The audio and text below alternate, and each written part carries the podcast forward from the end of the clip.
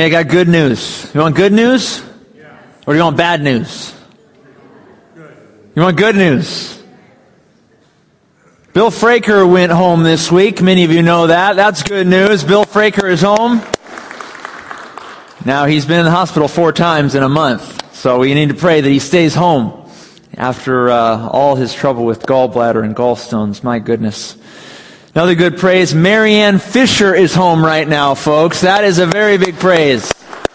Marianne, of course, uh, just a tremendous, uh, a tremendous um, difficulty and pain that she had, an obstruction. Um, she's home, but you know, on, on this, on the same uh, on the other hand, we have decisions to make as a family. We're glad she's home, but uh, we've got cancer back, and uh, we need to be praying for Marianne and her family as they decide what is the next step to take. Um, potentially chemotherapy again. Um, there may be other options, so prayers for Marianne, but she's home. And another one that you've been praying for, uh, Candy Addermatt, who's not a member of this church. She's a, a friend of, of, the church, a very good friend of Bonnie Livingston. Candy Addermatt, when she went into the hospital uh, a little over a week ago, the doctor looked at her and said, you are, you are very close to dying. She's dealt with a number of cancers. She had horrible sores down her esophagus and mouth, a horrible infection that uh, just consumed her body about 10 days ago. And the doctors, when she first came in, said, we don't think you're going to make it. Our church prayed, many others prayed. Candy Addermatt went home this past week, folks. Is that a praise or what? She writes to, to Bonnie, she writes, I know you'll be as shocked as I am when I tell you that I'm going home today.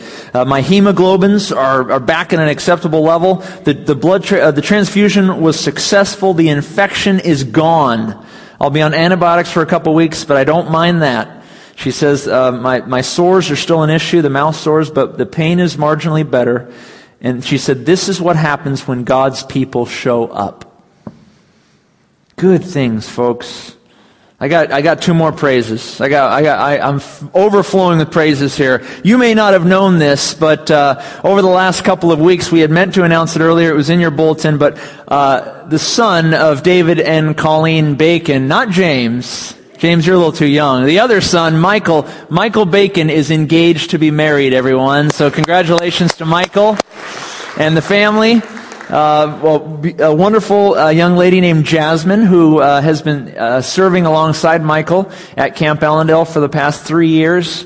And Michael is graduating Princeton University this year. And uh, I'm, I'm pretty excited about this one. I think his parents are too. Michael has plans to go on to seminary and to become a chaplain in the military. Isn't that wonderful, folks? So that is uh, a really neat thing. Chaplain for, for the Army, correct, Dave? Yes, chaplain for the Army. Got one more praise. God is good, says one mom of the church. On Thursday, my son had a baked food challenge at the allergist. It was a cupcake with milk and eggs. He was able to eat an entire cupcake with no allergic reaction. It's been 48 hours, no hives, no eczema, no tummy issues, so now we can slowly introduce products at home that have baked milk and eggs in them. DJ Rose Pink is so excited, and we are too. Mommy will be praying every time we try a new food. Dustin and Lissa Rosepink, their son DJ, uh, horrific allergic reactions to certain kinds of food as a baby, as a toddler, and as a young boy. Just stop your heart reactions to, to different uh, um, allergies that he's had.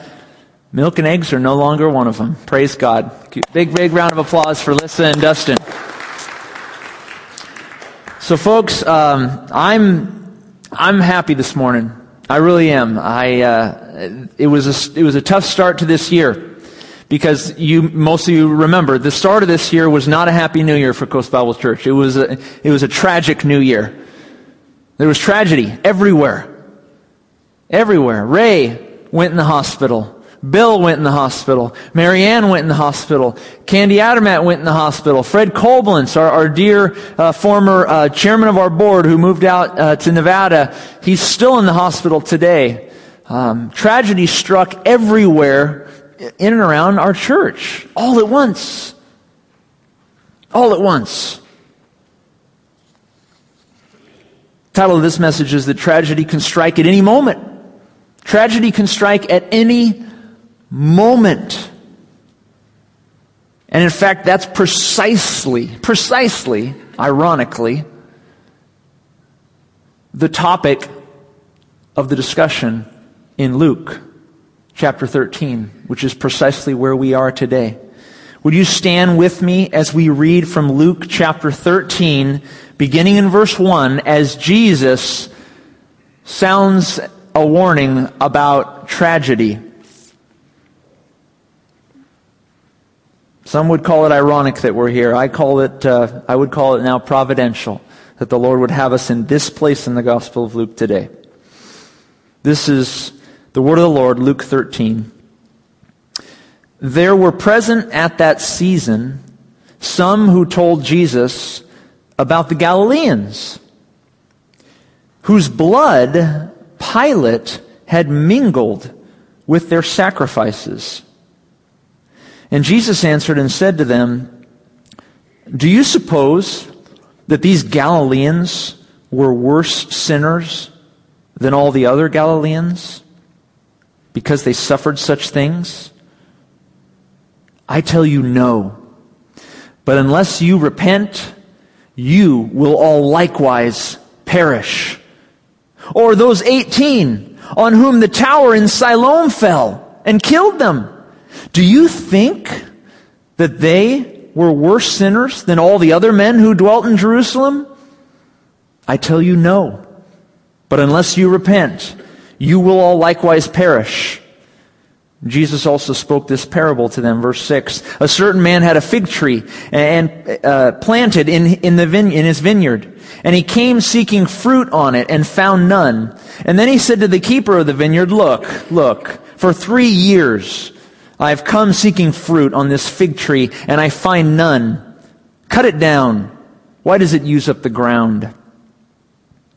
But the keeper of the vineyard answered and said to him, Sir, sir, let it alone this year also, until I dig around it, until I fertilize it. And if it bears fruit, well. But if not, after that, you can cut it down. You may be seated. Tragedy. Tragedy is actually how this portion of the Gospel of Luke begins in chapter 13. Two events, two events that rocked Jerusalem. And I mean rocked Jerusalem. You think about events that have really rocked um, our nation, the United States of America.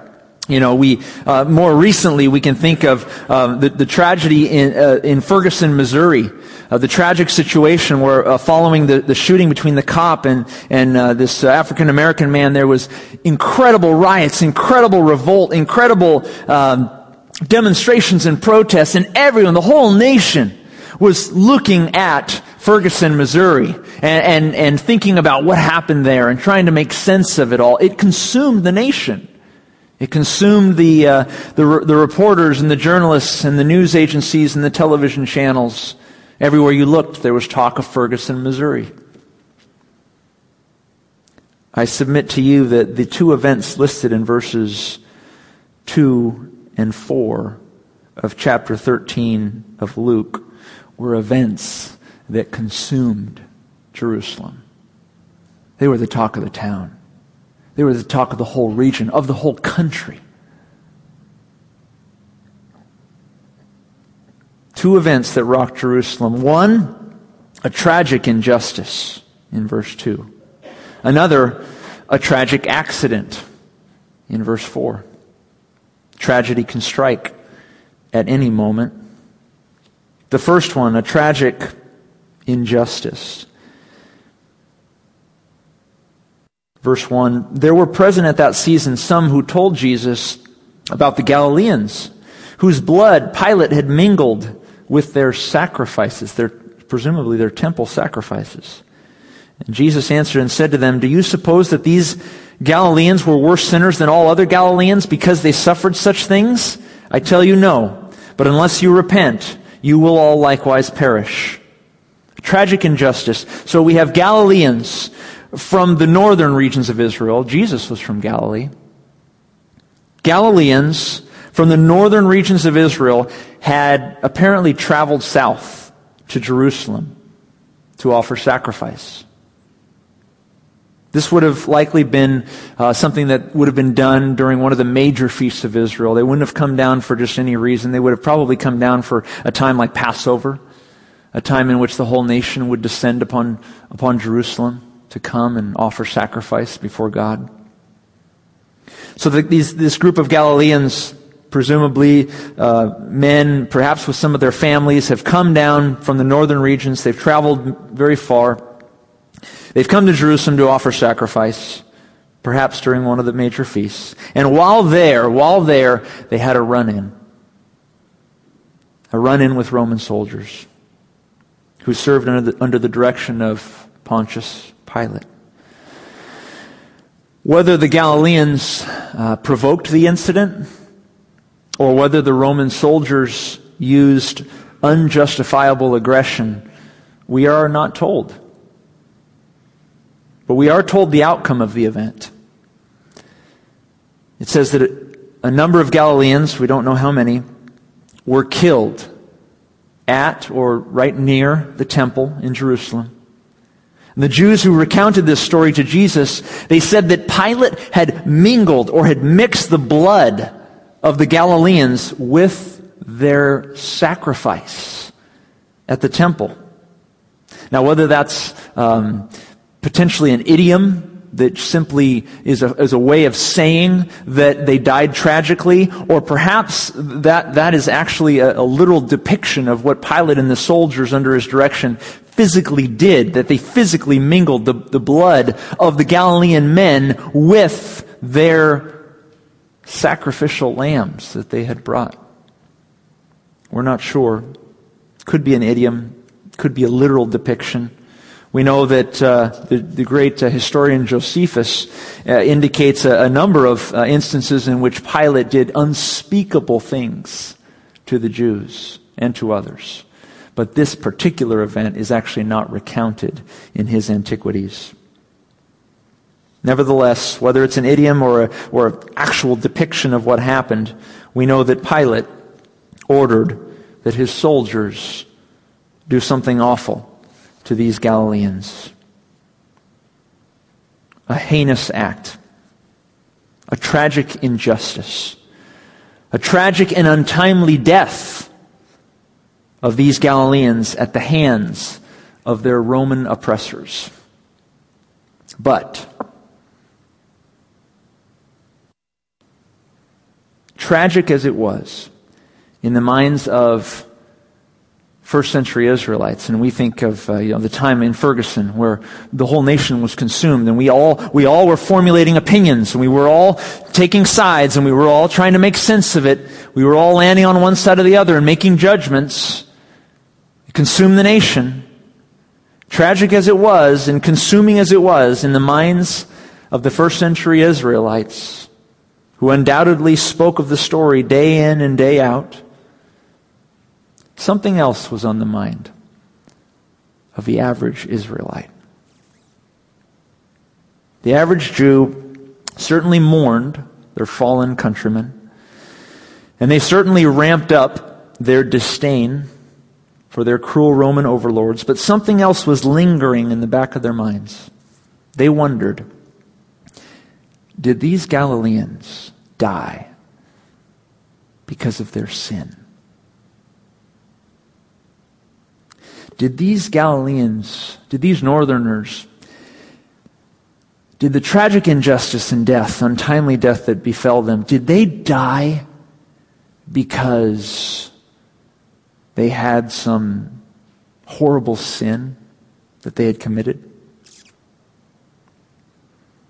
You see, a first century Jew was convinced that tragic death, even that which is seemingly unjust, can also perhaps be indicative, and in fact is most likely indicative of the just judgment of God. They held to a theology of retribution, an ideology in their minds that physical calamity or disease or sickness or affliction of any kind is necessarily an indication that a person or his family had committed some grave, grave sin.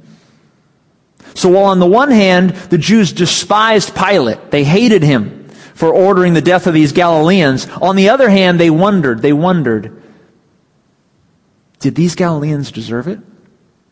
Had they done something awful? Had they committed a sin that invoked the wrath of God upon them? Was this divine payback? As the Jews recounted this story to Jesus at the beginning of Luke 13, take note of how Jesus responds. Verse 2.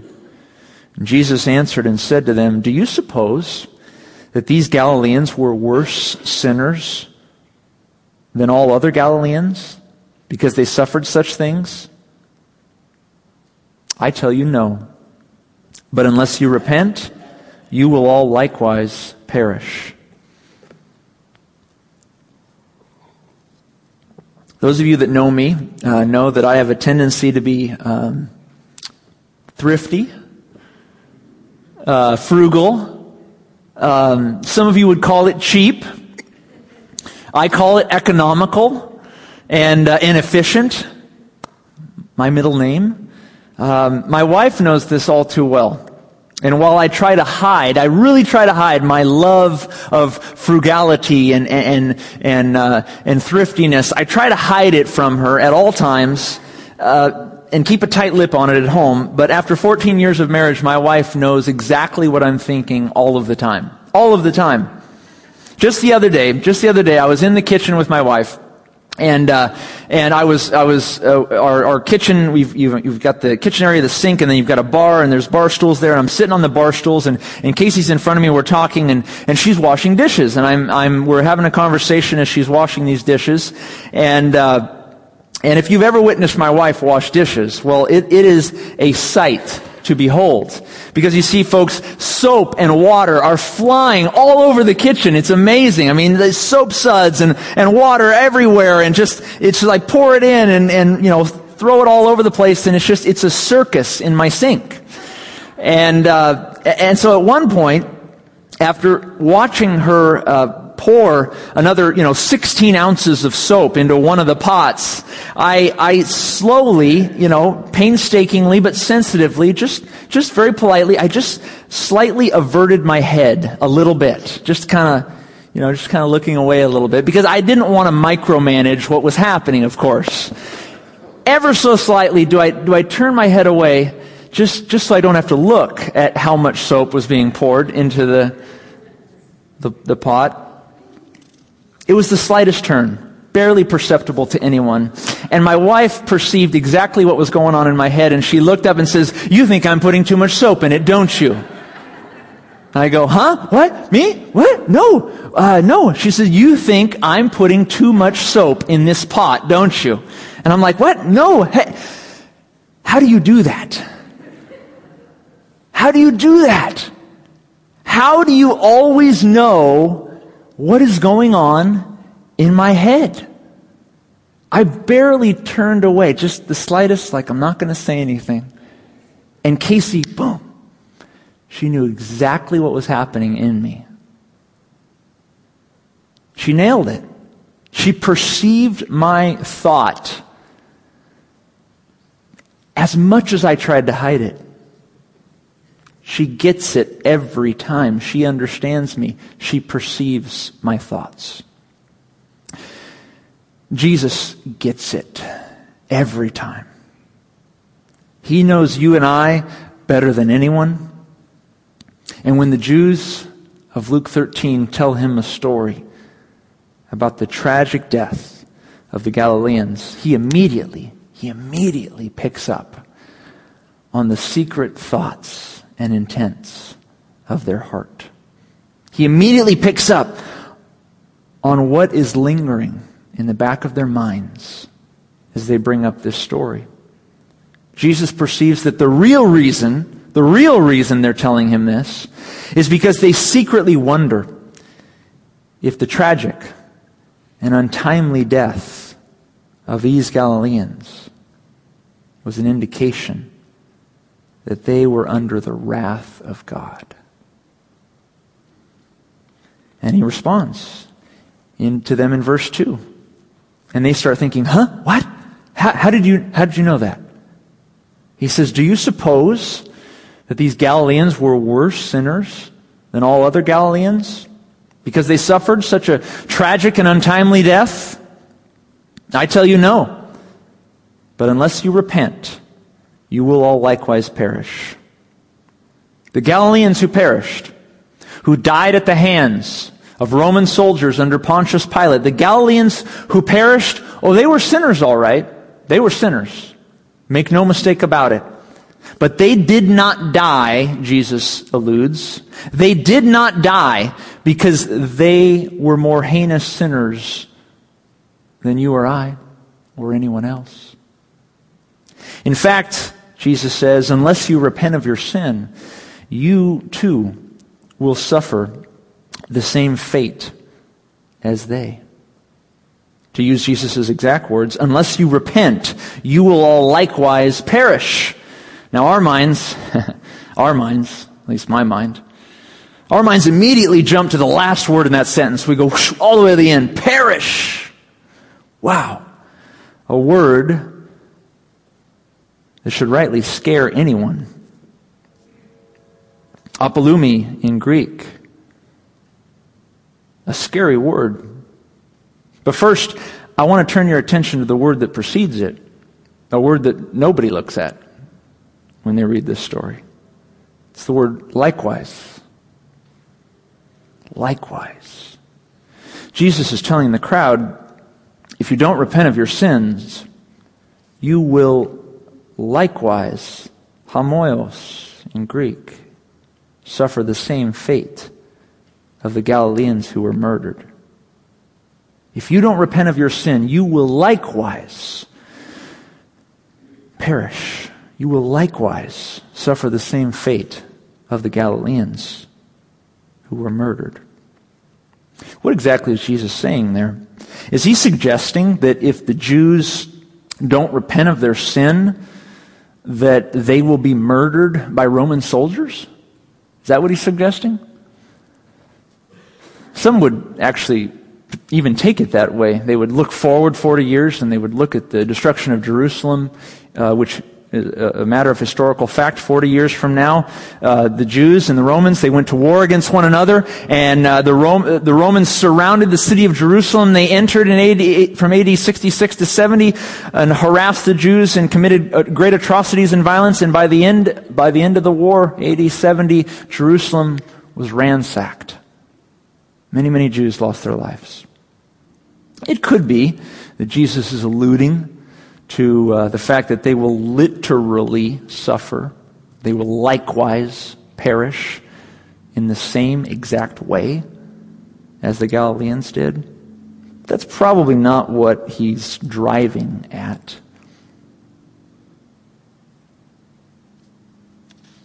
It's more likely the case that Jesus is not speaking about how they died, but rather about the manner in which they died.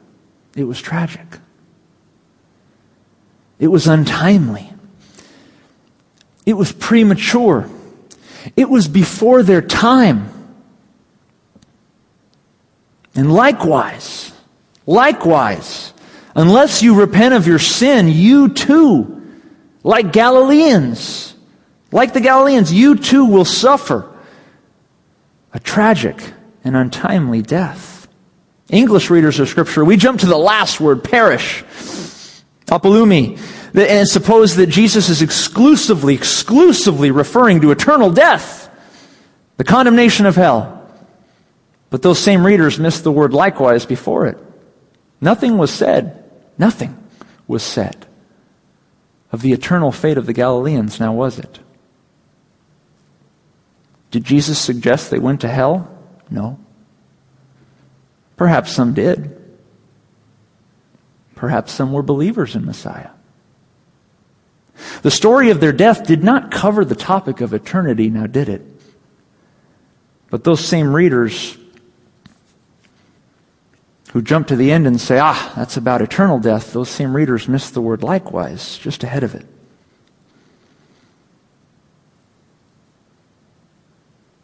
The story did not cover the topic of eternity. It covered the topic of their tragic and untimely physical death. It's as if, it's as if Jesus is saying, those Galileans, yes, they were sinners. But they were no worse sinners than anyone else. They suffered a tragic and untimely death. And you may suppose, you may suppose that the point of their death was that they had committed some heinous sin. You might suppose that, but quite the contrary is true. The point of their death for you and for me, the point of their death for you and for me is that we may know beyond a shadow of a doubt that all of us, all of us are on the edge of life and death. Every single man, woman, and child are this close to death. Don't think for a moment that you're immune from death. It could happen at any moment, under any circumstances, whether by murder or by disease or by sickness or by a freak accident like the 18 people who had a tower fall on them. Verse 4. Jesus brings up that story. Or those 18 on whom the tower in Siloam fell and killed them. Freak accident. Do you think that they were worse sinners than all other men who dwelt in Jerusalem? No. I tell you, no. But unless you repent, you will all likewise, likewise, perish. The point of their death for you, Jesus says, is so that you may know beyond a shadow of a doubt that all of us are right on the edge.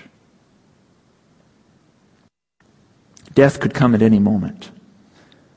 And so, because of that, because perishing could happen at any moment, get right now with God. Turn to Him in faith. Repent of your sin, or else you too will likewise suffer a tragic and untimely death. It'll come at a time you weren't expecting it, and if you're not ready,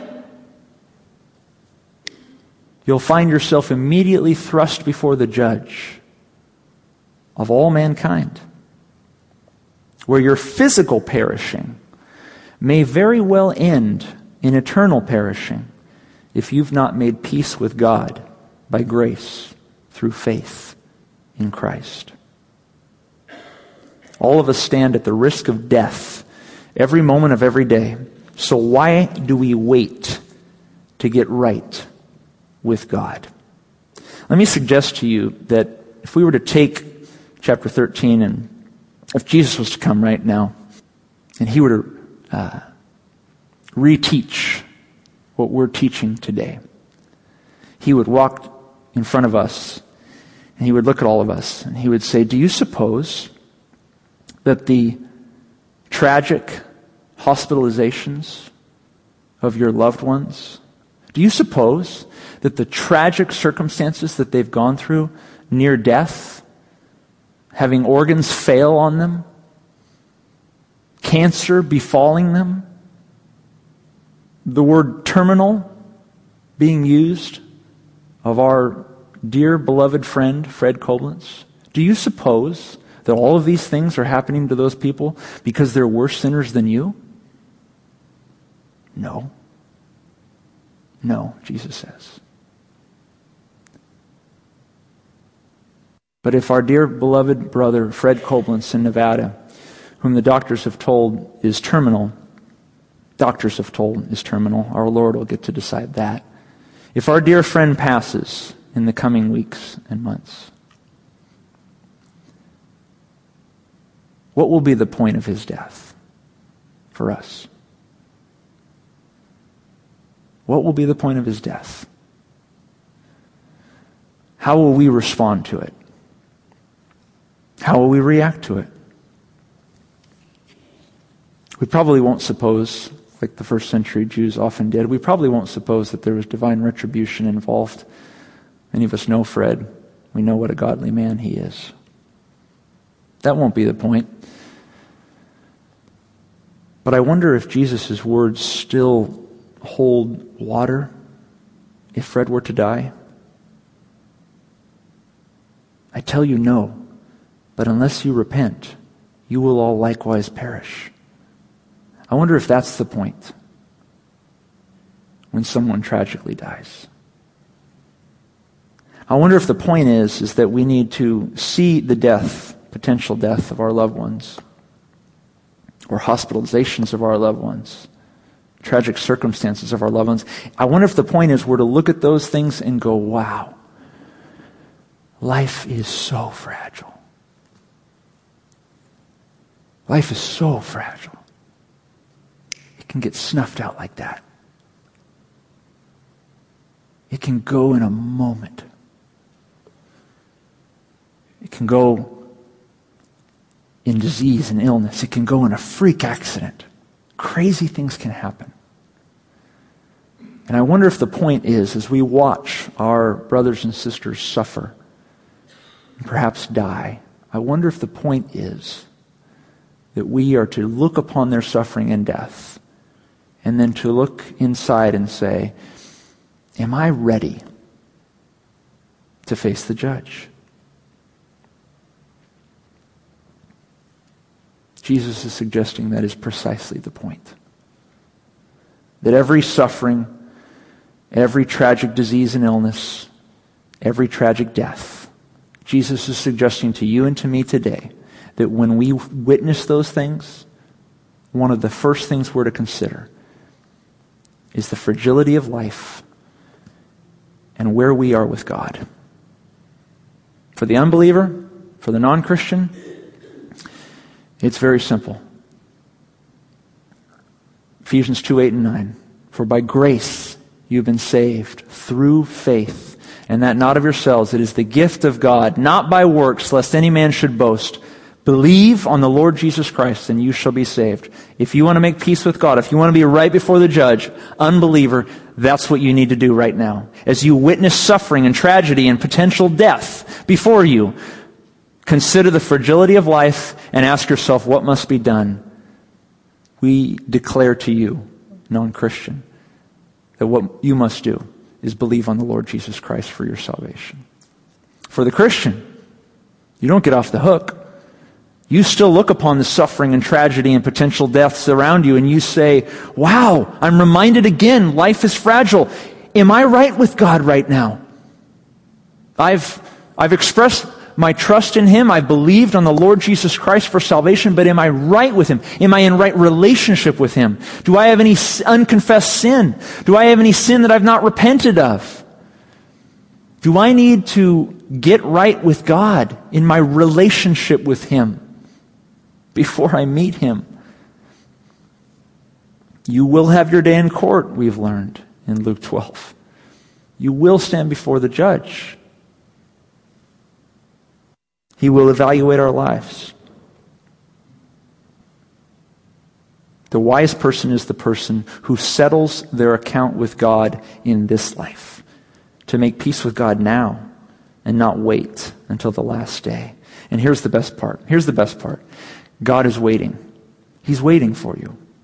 He's waiting for you and for me to do the, the very thing that we're talking about. In fact, He is waiting with tremendous patience. The fact that you breathe and I breathe right now is an indication that God is long suffering toward you and me. The fact that you are alive right now is an indication that He's still waiting on you. He's still waiting for you.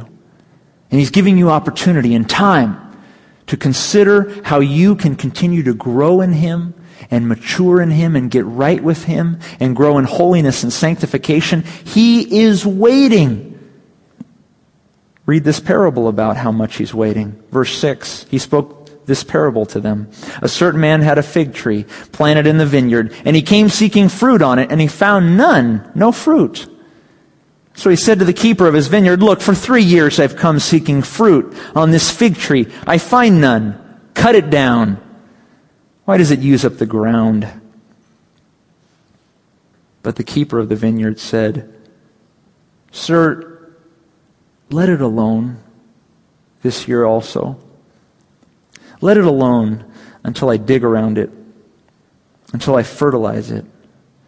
And if it bears fruit, well. But if not, okay. After that, you can cut it down.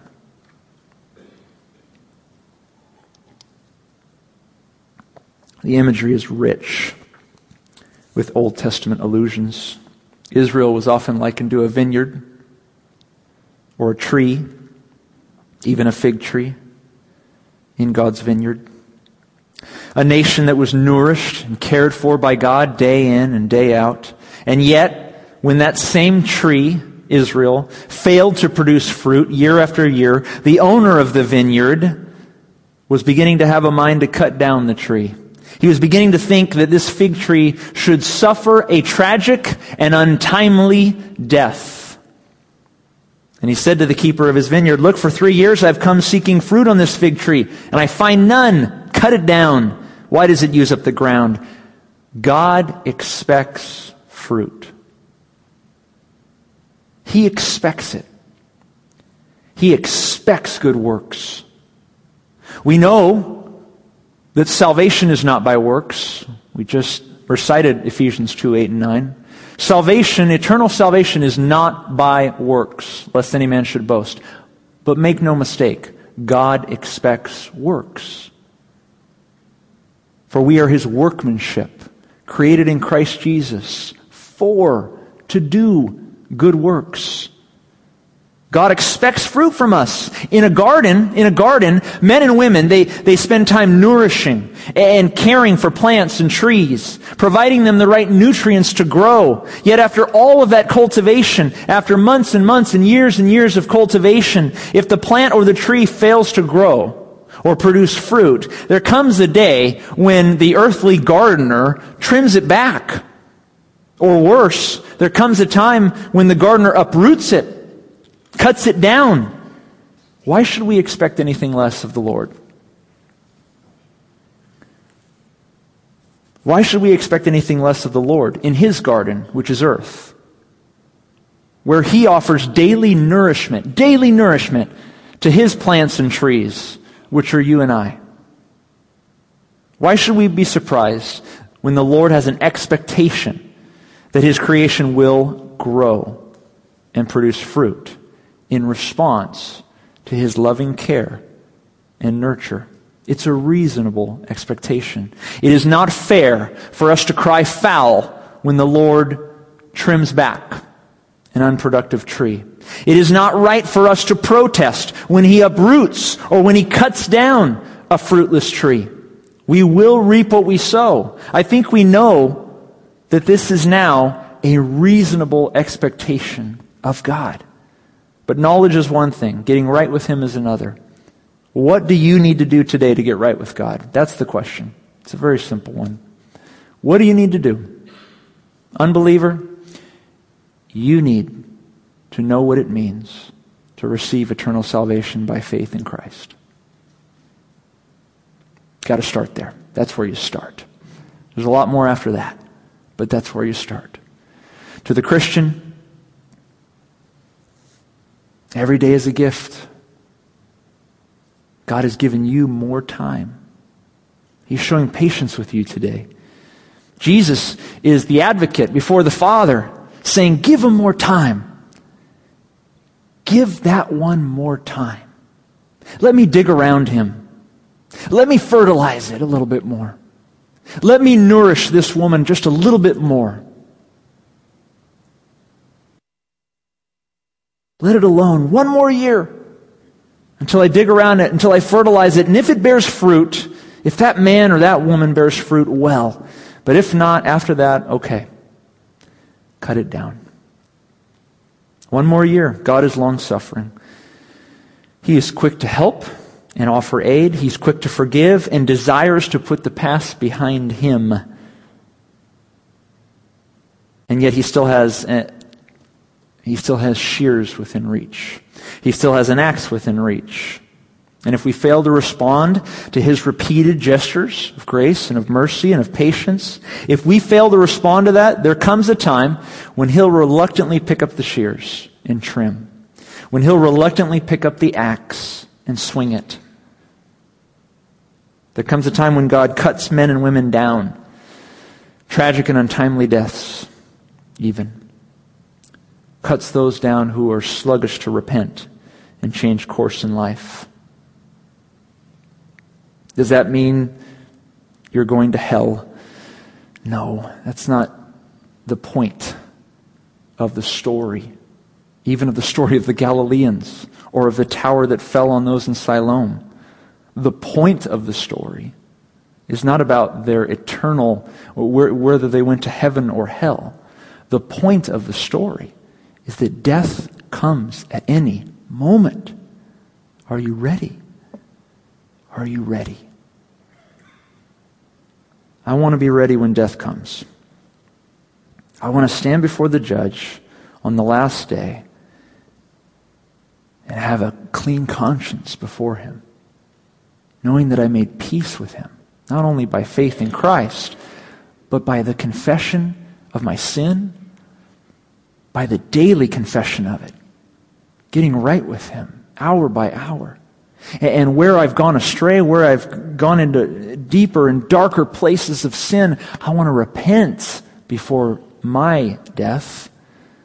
I want to repent of that sin so that I can stand before Him and say, I, I wasn't always perfect, Lord, but I, I did all I could to finish well. I want to finish well. You may not have started well. Many of us don't start well. Sometimes we get tripped up in the middle. Sometimes we get tripped up toward the end. Regardless, it's ironic in Scripture how often Jesus talks about how you finish. How you finish. Today is the day to finish well. I don't care about the past. I care about you right now. God doesn't care about the past. He's given you another year. Dig around it. Fertilize it. I bet there's more fruit here. Let's pray. Heavenly Father, Lord, thank you for your patience with us. Oh God, we sometimes we know we know our sin, Lord. We we know the attitudes of our heart. We know the lies. We know some of the things that we're not proud of. Some of those things, God, are, are happening even now. We're doing them now. Lord, thank you for your patience toward us. You are, you are giving us more time. You haven't cut us down yet. You may have trimmed a bit, and we're grateful for that.